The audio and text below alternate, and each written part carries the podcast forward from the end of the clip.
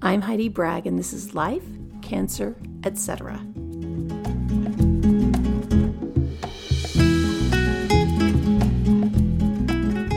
My goal with this podcast is to connect you with stories and resources that help you feel happier, more resilient, and less stressed, especially when you're going through hard times. Good morning. I wanted to let you guys know why I've kind of been missing in action or haven't uploaded any podcasts for the last couple of months. And uh, the truth is, I've just been exhausted. I've been uh, physically and emotionally kind of just spent. We did a cross country move. Our daughter got married out of state, which was amazing and awesome. Um, and then we did an open house here. And I was already feeling kind of tired when I uh, recorded the last couple of podcasts. And then I was prepping for my visit, my first visit back to Florida to go get all my scans and consults and procedures done. And I had to get stuff ready at work so I could be gone.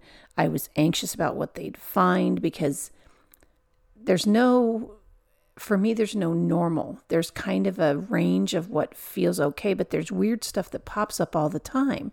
And when you've got an upcoming appointment and you know you're going to get a PET scan and things don't feel quote unquote normal, at least for me, I don't know about everybody, but at least for me, that's pretty nerve wracking. Um, I also after I got back and I and I got great scans and that was fabulous and I felt so relieved.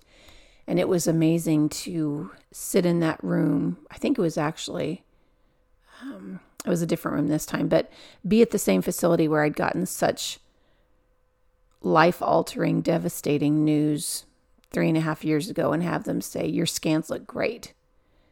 And this is pretty amazing because sarcoma normally comes back in six to eight months and you're three and a half years out. So that was awesome and I'm incredibly grateful for that. Um, I had a longer post op recovery this time than I normally do.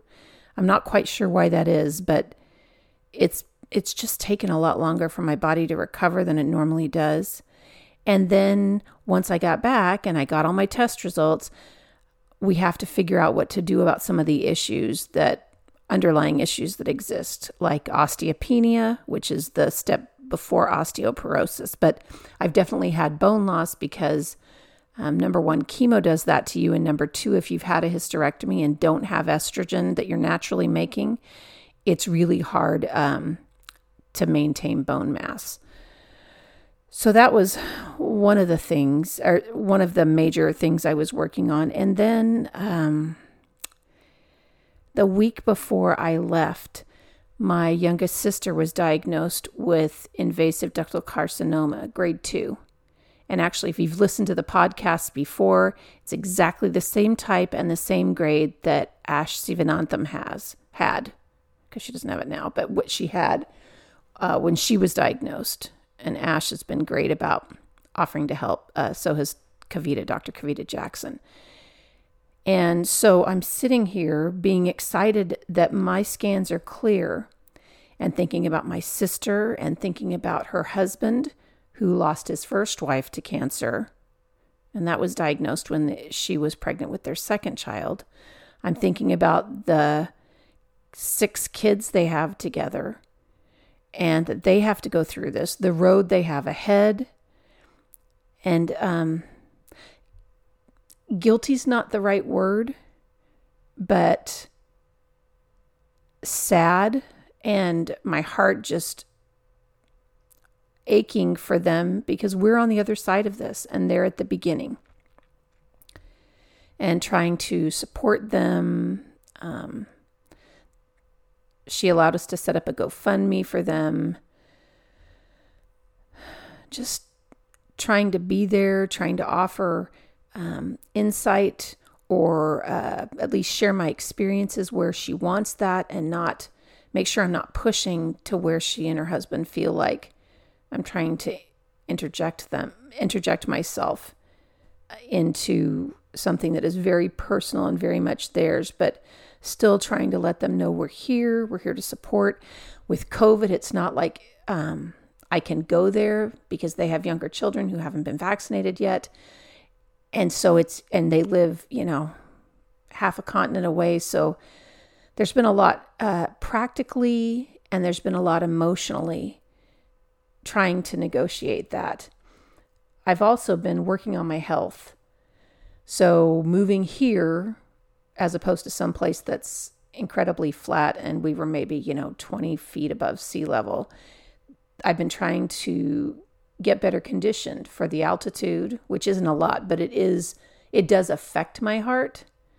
Um, and the the fact that there's incline, I've been taking hikes up and down hills, trying to increase my stamina, get my cardiovascular fitness better than it has been. Um, I've been working with a physical therapist who's also a trainer and a massage therapist to address various issues from all the surgeries I've had over the last eight years, resulting um, problems after chemo, just basically improve my health.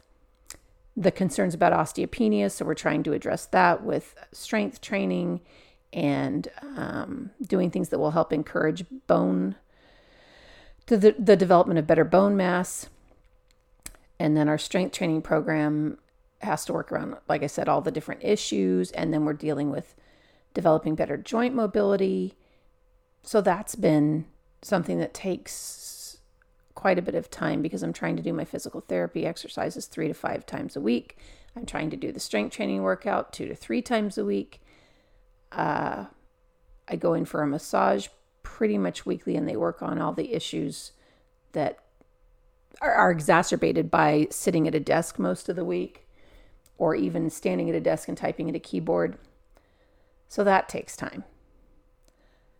We're also, I've had to um, establish care with local doctors. I'm still keeping all my Moffitt people and we'll still be going back there every three to four months. But you also need local providers who, if something emergent comes up, can help you immediately. And so I've been establishing with specialists and a primary care physician here and then I got asked to serve in a, um, and I accepted uh, the, we call it a calling, to serve in a volunteer position at our church that um, involves a lot of training and uh, figuring out how to make contact with local nonprofits and interfaith organizations and other religious leaders in the community and things like that. So that has taken a lot of time and a lot of mental space because I want to do this right and make sure we are serving our community well. As a Christian, as someone who's trying to be like Jesus, or at least as close as I can get, it's really important to me that we are being his hands on the earth, that we are doing the things he would want us to do for each other, the things he would do if he were standing beside me every day. And so I've been working on that. And in general, it's just been a very, uh, it's been an interesting season of life. It's a good one, and we're doing good things, but it takes a lot of energy. And I have to remember that while I'm in remarkable shape for all I've been through, I my limitations are different than they were before all these cancers. And my body is different than it was. And I need to put, I think, more reasonable expectations on myself. And Kev always tells me to be kinder to myself than I think I need to be. And I'm working on doing that and not feeling bad if there are things that fall through the cracks. And sometimes the podcast is going to be the thing that falls through the cracks because I just don't have either the physical energy or the mental space or the emotional um, presence, I would say, because I, I really try to be super present for these conversations. If I don't have that, I don't feel like I can do a good job on an episode. And so sometimes I'm just not going to do one. So I would ask for your patience with me as I figure out how to navigate this new uh, stage of life and um, settling into a new place to live. And I've committed to, over the next six months, really working diligently on getting in the best. I don't know if I can say the best physical shape I can be in, but the best physical shape I can reasonably maintain over the long haul. I think that's a better way to put it. And so that is going to be a primary focus for me because I feel like it's really important. I'll be 54 in April and I'd like to have a really good routine set up by the by my birthday. So, um, if any of you have questions, you can submit them on our Facebook page, on Instagram. Um, I think we set a contact form up on the website too. And we did. I just double checked. We did. So if you've got questions, if you've got a story you'd like to tell, if you've got suggestions for people you think would be great to talk with, that would give other people that strength and resilience that they might need to get through something difficult, please let me know. Um, the website is life cancer etc all one word dot com and there's a the contact form you can see um, from the banner on the on the front page. So thanks for your patience if you've gotten to the end of this. Thanks for listening. And if you wouldn't mind share with me some of the things that that have made you take a step back or situations that have made you reassess and reevaluate. I think I'd love to share those with people because I think it's helpful for all of us to understand that it's okay to take a break sometimes. It's okay to say, you know what? I can't do that right now. I'd love to help you, but I just can't do that right now. Kev always tells me, babe, no is a one word sentence.